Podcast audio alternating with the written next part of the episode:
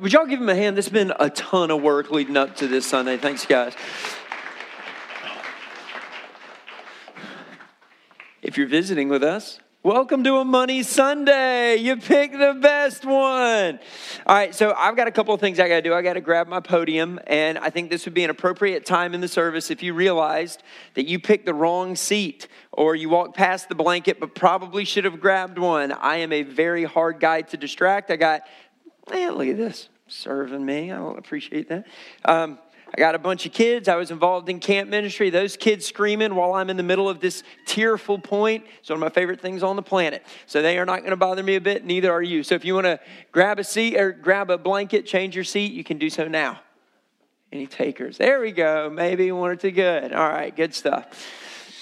All right, guys. If you would go ahead and flip, uh, flip if you have your Bibles, you can flip. If you got the printout, since we don't have any projection today, you can just turn. We are going to be in Second Corinthians chapter 8. That's where we're going to kick off. Uh, one of my favorite things, I'm assuming that this is the same for you guys. One of my favorite things is when I have a secret that nobody else knows, and it's a good secret. It's not like a, oh no, God's got to work on me kind of a secret, but it's one of those good. I don't have that for you today, by the way. Um, but my kids do all the time. Um, and I think it's because of the, it's either because of the age they are or very poor dental hygiene but teeth are just falling out of my kid's head at a rapid rate. We have a trampoline that doesn't hurt either. And so, one of my favorite things is when a kid has lost their tooth, and they don't just, when, when I get home from work, they're not just like, Dad, look, I lost my tooth. There's like this whole thing. Nobody better tell dad that I lost my tooth. If you tell him, then I, I'm gonna pound you, right? This is not gonna end well for you. And they walk up and they're like, Hey, Dad, how was your day? Did you have a good day at work? I'm like, you never ask me about my day. What are you doing with your mouth? Open your mouth. Open your mouth. And then they open and they grin and they've got these huge holes in their mouth and they start cheering and I high five them. And the next thing you know, we're hearing the story. Oh, I got a fork out of the thing I was digging, or I got my brother and he was just yanking. And they have all this joy to share with me about this incredible thing that had happened. And um, a, a couple of nights ago, ago. I think it was on Tuesday. Uh, I'm, I'm laying in bed. Karen Ann's right next to me. And it wasn't one of our kids. All of a sudden, she starts screaming. And that usually means, it usually means bug, right? That's all my wife screams about. There's a bug. Um, but she she pulls up her phone and she starts yelling. I'm like, oh gosh, what? You know, like, what's going on? I'm good. I, am living. I'm not worried about whatever she's going to find on my phone.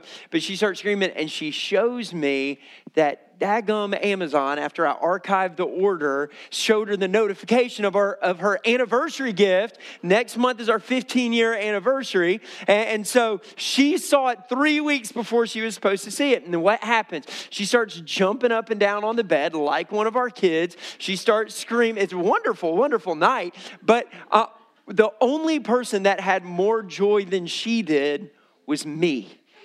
And it, it was probably mostly because, uh, on the one hand, I could have been upset that she found out early, but there is something about being the person that gets to bring joy to someone else. And I, I don't want to go hyper spiritual on this. I think it's biblical. I, think the fact that you and I were created in God's image makes it to where it's just how our soul was designed. Our soul is designed to find more gladness when we bring joy to someone else than when we go seeking for it ourselves.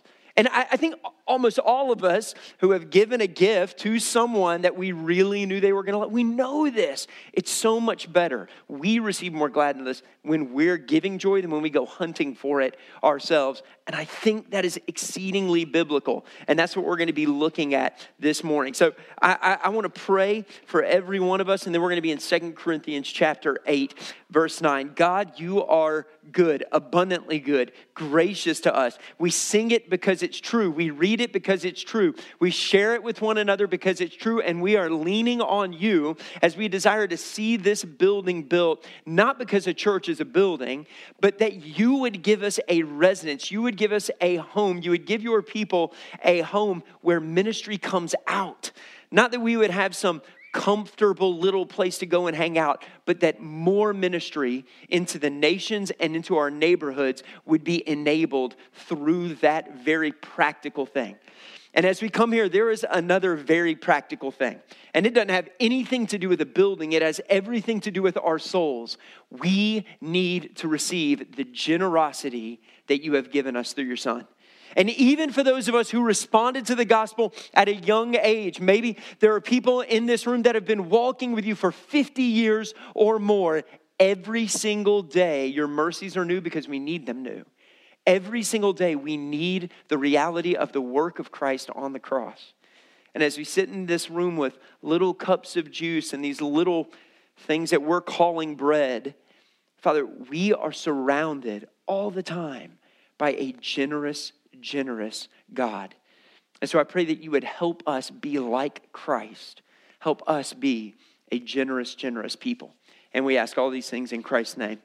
Amen. All right, Second Corinthians verse uh, 2 Corinthians 8, verse 9. For you yourselves know the grace of our Lord Jesus Christ, that though he was rich, yet for your sake he became poor so that you by his poverty might become rich. This is the great grace exchange. This is Christ. This is what we ended on a couple of weeks ago. This is Christ. Karen, I think I left my cup of water. You, you saw it coming, didn't you? You're just waiting. I never drink this much in my regular life, and then I start preaching, and I don't know, the Holy Spirit's like, you're going to have to drink a lot. Living water. Here we go. What'd you say? Uh, yeah, but I, I feel like I talk. Yeah, but I talk passionately all the time. I talk passionately about stuff that's not even important. Um, what was I saying? Oh, okay. So this verse is a, a, good way to look at it is the great grace exchange. Christ, who has everything, he didn't need anything. I mean, Jesus, the Trinity are living together, all joy, all majesty, all glory, and he looks down at us, broken sinners, and he leaves those riches to come to our poverty. Why? So that our poverty could be met by his gift. We were just singing it. Uh, I left it here. We are just singing this and how great thou art. And when I think that God, his son not sparing, sent him to die, I scarce can take it in. That on the cross, my burden, this is the craziest line, gladly bearing. My burden, my brokenness, your brokenness. Jesus hits the cross. And there may not have been a smile on his face at the moment, but there was a smile in his soul because he knew what he was purchasing. Every one of us who are going to trust in him. And God, his son not sparing, sent him to die. I scarce can take it in that on the cross, my burden gladly bearing, he bled and died to take away my sin. This is the great exchange. All right, now check out verse 10. I'm going to read 10 to 12. And in this matter, I give my judgment. This benefits you. What benefits us? Well, he's going to go into a little context first.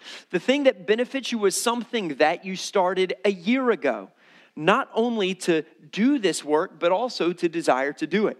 So now finish doing it as well, so that your readiness in desiring it may be matched by your completing it out of what you have.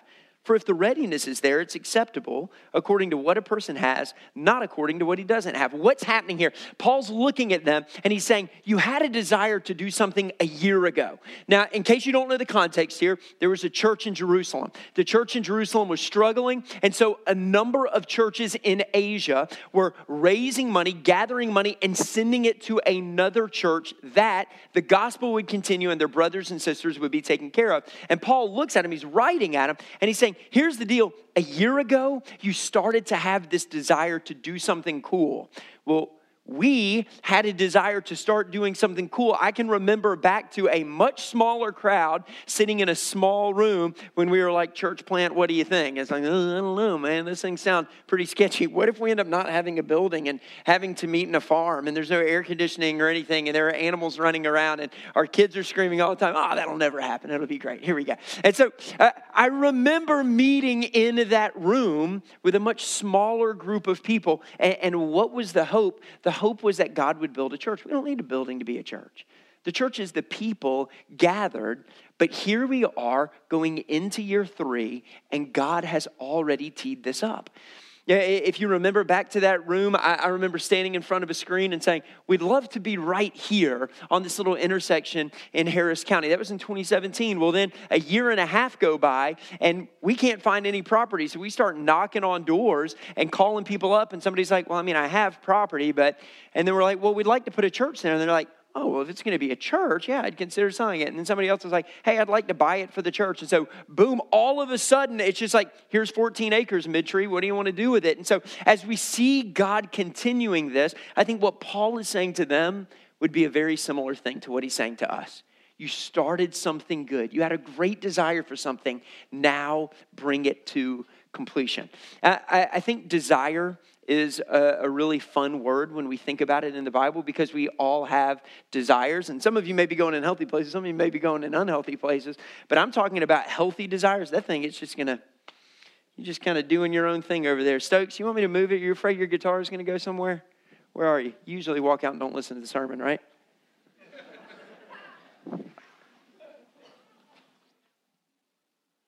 just grab, yeah, grab his guitar. If that thing falls, I can't lead worship. Some of y'all need to quit laughing so much because you sat next to me when we were singing. They're like, protect the guitar. When I think about our desires, hey, you want a building or you what? All right. When I think about our desires, it makes me think of the fact that New Year's is sort of right around the corner. And the same thing that happens for all of us is going to happen. We're going to be like, oh, I got this desire. I, I want to get healthier. I want to do this with my finances. Maybe I want to learn an instrument. Maybe I want to take a step in education. Maybe I, I want to be a more prayerful person. I want to share my faith a little bit more. Please hear me out on this. Love, love, love all those desires. God loves all of those desires. But Paul is taking a step beyond that. He's saying there's desire and there's diligence. And he's saying, I want you to have the desire, but here's the problem. If you desire to pray more, great. But it's not until you set your alarm at six or at seven that you actually begin doing it because you were diligent. You want to share your faith more. Ever since you were 14, you convinced yourself that when I get older, it's going to be so much easier to share my faith. Well, now you're older and you're like, it's no easier to share my faith. But I, I was lying to myself this entire time. I have this desire to grow in my ability and, and actually doing it when it comes to sharing my faith. That's a wonderful desire. But until you tap a brother or sister on the shoulder and you say, look, I just need you to text me once a week. Please don't let me know when it's coming and just text me and be like, hey, are you growing in your actually sharing your faith? We have to add diligence to our desire. Why? Because God did. God didn't just desire that those of us who are in Christ would be near him, He diligently covered the entire ground by sending His Son. Verse 12, for if the readiness is there, it's acceptable not according to what a person uh, according to what a person has, not according to what he does not. God is never going to ask us to give more than we have. But I think God wants to give us many times deeper resources of grace than we realize, but we have to put ourselves in places of neediness for that. And I think that's why we find this in verse 13. He takes sort of an interesting tact. Check this out, verse 13. For I don't mean that others should be eased and you burdened but that as a matter of fairness, your abundance at the present should supply their need, so that their abundance may supply your need, that, that there would be fairness. Now, I don't know if you notice this, but just put your eyes on verse 14 one more time. Just look at that. Do you know what verse 14 is a mirror image of? It's a mirror image of what we just read in 9. It, it's saying that the work that Christ did was way more than we could ever do, and yet it's exactly what we're called to do. We are called to give up out of abundance and excess and care for the poor, the needy, and the, the real felt needs around us, so that when felt needs are met, those people turn around and they share abundance. That's the way the community of God works, and I believe that's why we find verse 15. Now I'm going to read verse, verse 15, and he's going to, it starts with, as it is written. All right, so some of you VBSers, you grew up like in, in church and all that. See if you can guess where this is going to come from. Verse 15 As it is written, whoever gathered much had nothing left over, and whoever gathered little had no lack. You know where that comes from? Oh, somebody was being vocal. I, have learned to quit asking. Who was being vocal? Where's it come from? Exodus. It comes from the book of Exodus. Great, because we just worked through that as a church, right? So if you want to, do, y- do y'all have Exodus in your little printouts? You do? Way to go, Ducky. All right, everybody go down to Exodus chapter 16. I'm going to start in verse 15. Is that what you guys have? How far does it go?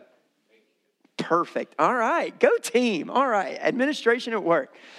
When the people of Israel saw it, they said to one another, What is it? That's actually where the word manna comes from. The word what is it is manna reinterpreted. And so these people are walking out and they've been led out of Egypt, and God is providing for his people by raining down bread on top of them. They walk out and they're like, What, what is this stuff? And it goes on, we read this. They didn't know what it was. And Moses said to them, It is the bread that the Lord has given you to eat. This is what the Lord has commanded. Gather of it, each one of you, as much as he can eat. You shall each take an omer. All right, time out.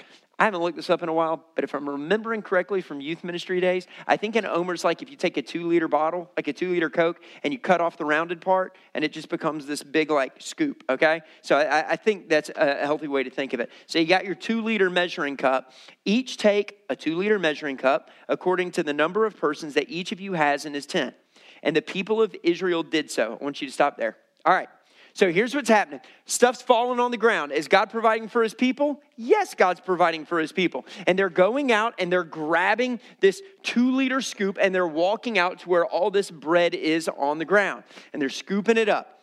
Here's my question it says that some people gathered much and some people gathered little. That's what we read, right? Correct? I'm not making this up. Here's my question Who gave them what they needed? You don't have to answer out loud. Who gave them what they needed? Just answer in your own head.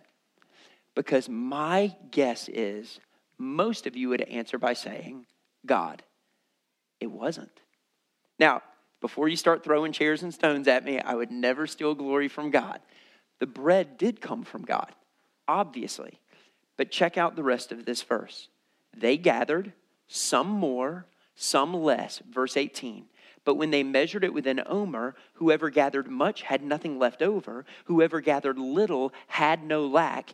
Each of them gathered as much as he could eat. All right, so you got it. You have to understand the logic of this. So here's what's happening. God's people are in the wilderness. They got nothing to eat. Who gives them food to eat? God gives them food to eat. But there's a problem. See, most of us think of this story from Exodus like everybody's waking up in the morning, they're walking out of their tent, they're scooping up some manna, and they're bringing it into their tent. And that's how God is taking care of them. That is not what the Bible says. The reason we know it's not what the Bible says is because the Bible goes to such great specificity to say some gathered too little, but they were taken care of. How? There are two gatherings happening in this passage in Exodus. And most of us, eh, whether we were watching YouTube, right, like those of you who are kids now, or we grew up listening to some guy with a flannel board, or whatever came in between those two things, we thought everybody just went out and you grabbed some manna and oh, it's so good. It's got honey on it. That's amazing. The bread of the Lord. You go into your tent and everybody's hunky dory. Not what happened. The first thing that happens is they wake up in the morning. They walk outside, and God has given them what they need. And they go and they scoop. But then the Bible tells us that some had way more than they needed. And others, when they grabbed it, looked at their family and they said, There's not enough. The first gathering was God giving them grace. But then what happens? They gather together as a community. They take all of this that they have gathered and they bring it together. And when they bring it together, everyone grabs their measuring cup and they go. And uh, I'm going to go. Uh, Burton and Greg, you guys have already been up here. So Burton wakes up on morning one. He goes and he's like, oh my gosh, I've just got too much. It was right outside my tent. None of it goes to waste. Greg, two tents down, he's like, Debbie, it's going to be rough tonight, sweetie. Tell the kids not to come over. That's not what happens because Burton takes his into the middle of the community, Greg takes his into the middle of the community, and maybe more miraculously than God even sending it, there's precisely enough for everyone. Why would God do it that way? Because the first way that you and I receive grace is by God giving us grace. But many times, the way that we receive grace is when someone else shows it to us. And that's what God is putting on display in Exodus. And that's why Paul is pointing to this. He's saying there are going to be days when you have too much. Excess is the economy of God for generosity. And then those who do not have enough are taken care of so that they, when they have an excess, have nothing but generosity left in them to turn around and give it to others. I don't know what was a better miracle the fact that bread fell or the fact that God made people share it and it didn't last more than a day. Both of those things are ins- insane miracles. And this is exactly how Jesus taught us to pray right? Think about it, disciples. Uh, Jesus, how should we pray? You seem to be all about that thing. You disappear all the time. These people need healing. These people need this, and you keep going away to pray. So it must be amazing. How am I supposed to pray? Our Father which art in heaven, hallowed be thy name. Thy kingdom come, thy will be done on earth as it is in heaven. And give us this day our daily bread. A lot of us know that. It's the give us this day our daily bread that puts this on display.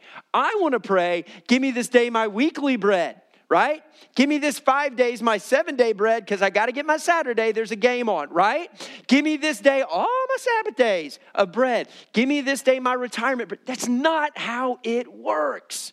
Why did God design it this way for his people?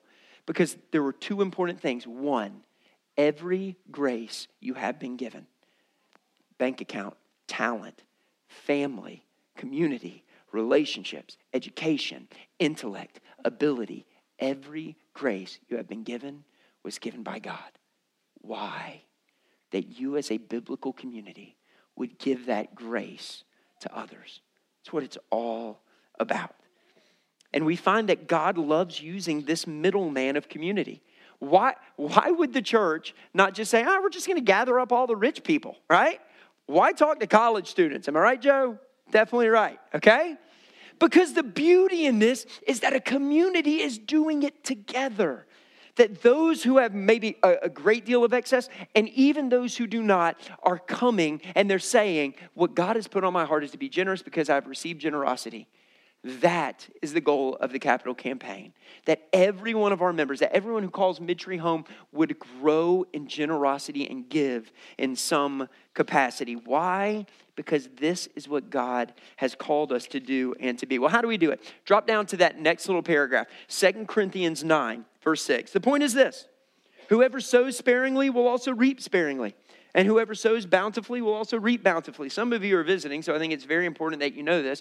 We are not a prosperity gospel a teaching type thing. I'm not saying, now, everybody, if you would just sow your seed, we're going to go find some Mercedes. Am I right or am I right? That's not what I'm saying at all. You may give money and your account may not all of a sudden spring back up. That's not why we're giving. We give because we want to see ministry expand. We want to see the gospel expand. We're giving because we want to see Josh and Ducky leave the country. We're giving because we want to see the gospel, not our own kingdom, begin to grow more and more. Verse 7 Each one must give. I'm just going to stop there for a minute because, I, Joe, I'm just going to keep picking on you, man. Because I know you don't have a ton of money. That's great. I love you. You've been, you've been my buddy since you were about yay high. It doesn't matter how much we have. It matters how generous we are. Tim Keller, I, I don't have this print or anything, but there's a, a, quote of his, and it goes something, I'm going to butcher this thing, um, but it goes something to the effect of, to the degree that we understand the grace that God has given us, to that same degree we become a generous people. The more we realize we have received, the more we want to give away. And I think that's what we're looking at here. That's the goal. Verse 7 each one, blanket, I'm just sick of it. I just preached y'all that I don't care about distractions, and now God's like laughing. It's beautiful, Karen Ann. Enjoy that. Those of you who know my wife know, like, she, anyway Let's take our family picture right there. Each one, verse 7, must give. How do we give? As he has decided in his heart. Two ways not to give not reluctantly and not under compulsion because God loves a cheerful giver. I've been spending a lot of my week thinking about these two ways that the Bible says, please don't give this way. Why would somebody give reluctantly? I, I think when we give reluctantly, we're holding back because we're not sure that there's going to be enough if we actually give. The, the idea of reluctance is uh, if I let go of this, is there going to be enough left for me? Uh, please hear me on this. The enemy would love for you to give reluctantly. He would love for you to. You can mark it off, man. I gave. But when we give reluctantly, what we're actually saying is, I can't trust that God is going to take care of me.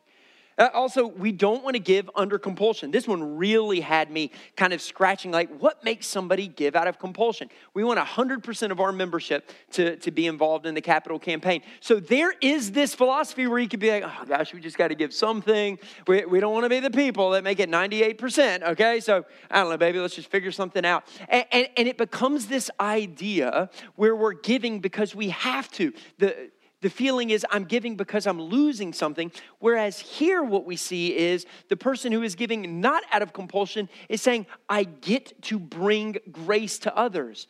Uh, imagine that day walking through the wilderness when you walk out of your house and there's not enough. And as soon as your head pops up, there's a neighbor in your community saying, Hey, I've got enough for you today. And then the next day, you take care of one another. That is gospel, community, and mission on display. That's beholding a generous God, believing in a generous gospel, and becoming a generous people. I, I don't have this in my notes, so you may have to strike it from the record. We're bad at this. I, I don't mean you, all right? Uh, just people. And Americans are the worst at this. Got my 401k, got to get my health insurance, got to get my life insurance. Please be diligent. Read Proverbs too, okay?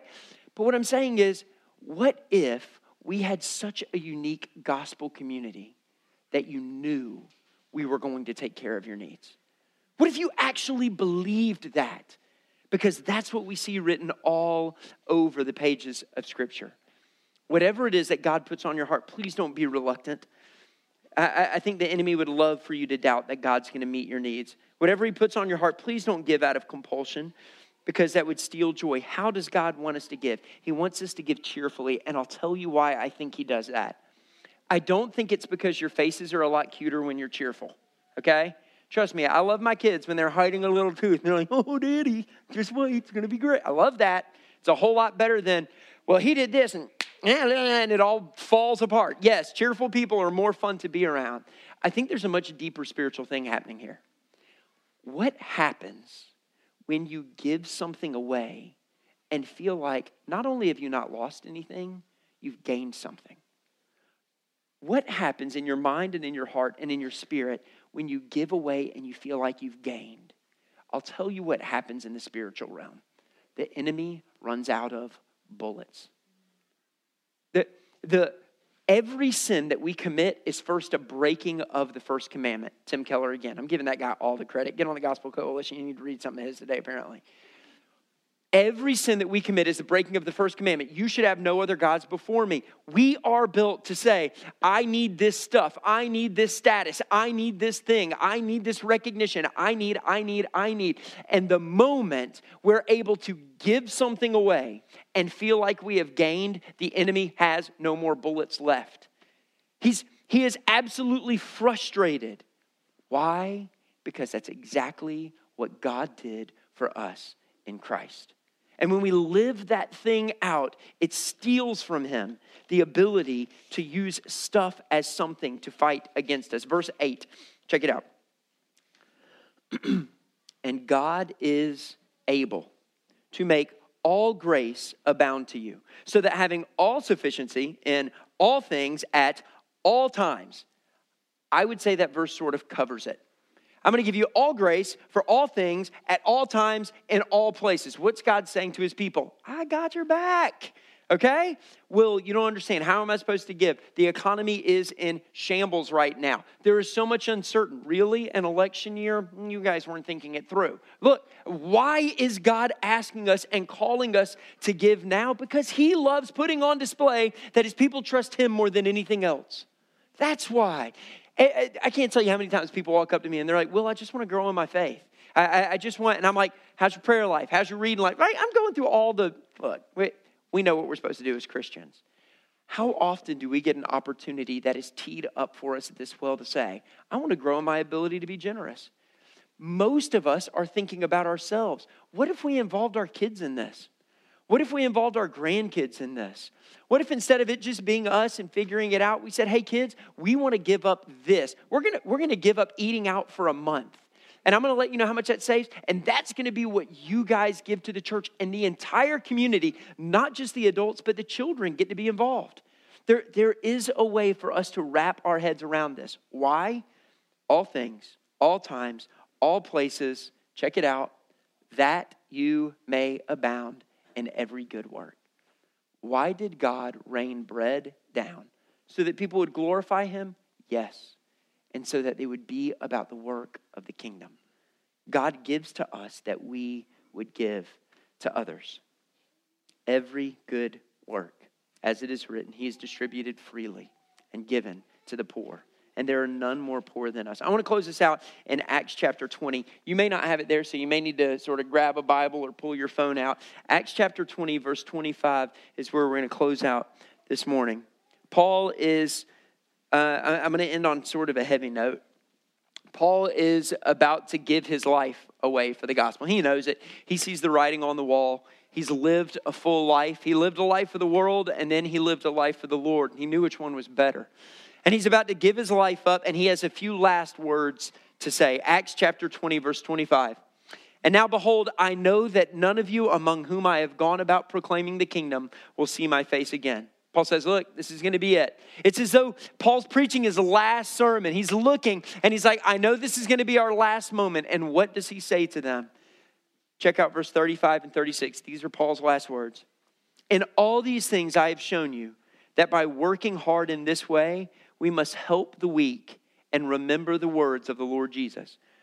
Paul's about to end it. He says, Look, be diligent. Don't just desire things, diligently go after them and remember Christ. Why do we all have little cups sitting on us, uh, on our chairs or underneath us?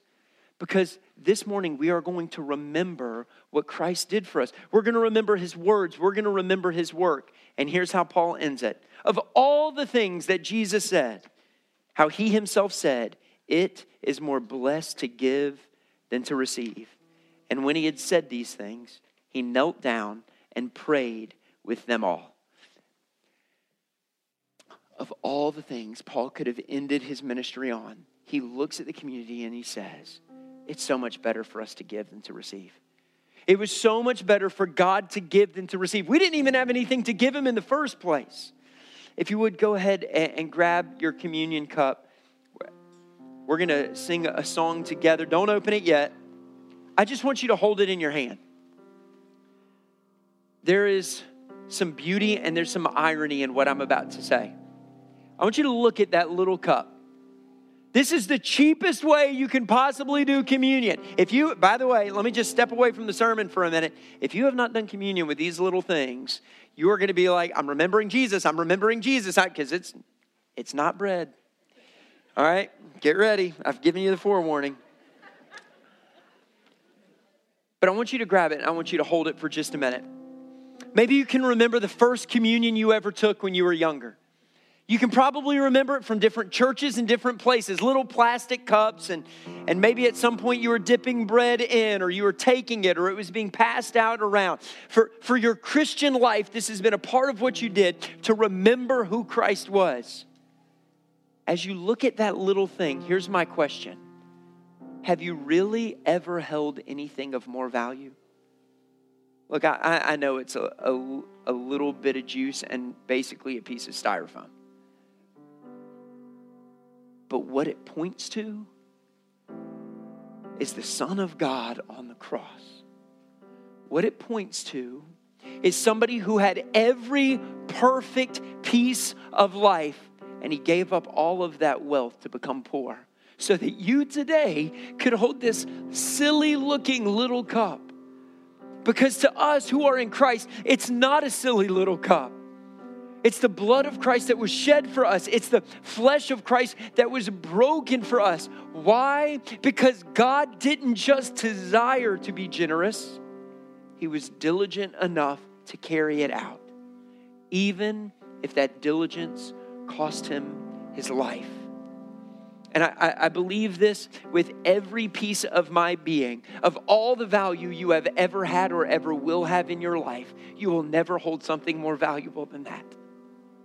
You will never hold something valuable enough to secure your soul with Him for all eternity and all glory with all joy forevermore. It's the most valuable thing we have. And if God sees fit, to show us His grace by being generous, by being diligent, then I'm willing to bet that if we are cheerful, not reluctant, not under compulsion, then not only will we accomplish the goal that our church has set, but more importantly, God will do something in each and every one of our hearts. He'll make our generosity explode as we recognize how great His grace was for us. Because you know what? Every time I take of this little cup and bread, I'm still a hot mess. It's not like I've gotten everything cleaned up, and God has not regretted His sacrifice, even though I have given Him every reason to.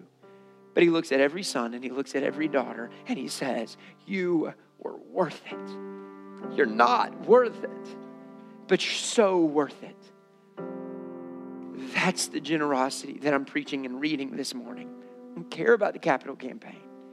I care that we are a people who are generous because we serve a God who is generous.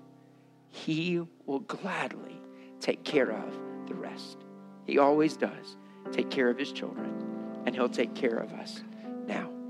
What we're going to do is we're going to stand up and we're going to worship. If you need prayer, I'm going to be in the back. And I'm so glad to say that because I haven't been able to say that in a couple of weeks. If you need to talk about this sacrifice that Christ made for us, I'd be happy to pray with you. A couple of other people will be back there to pray with you. And then Jimmy's going to come up after this song and he's going to lead us as a congregation through communion.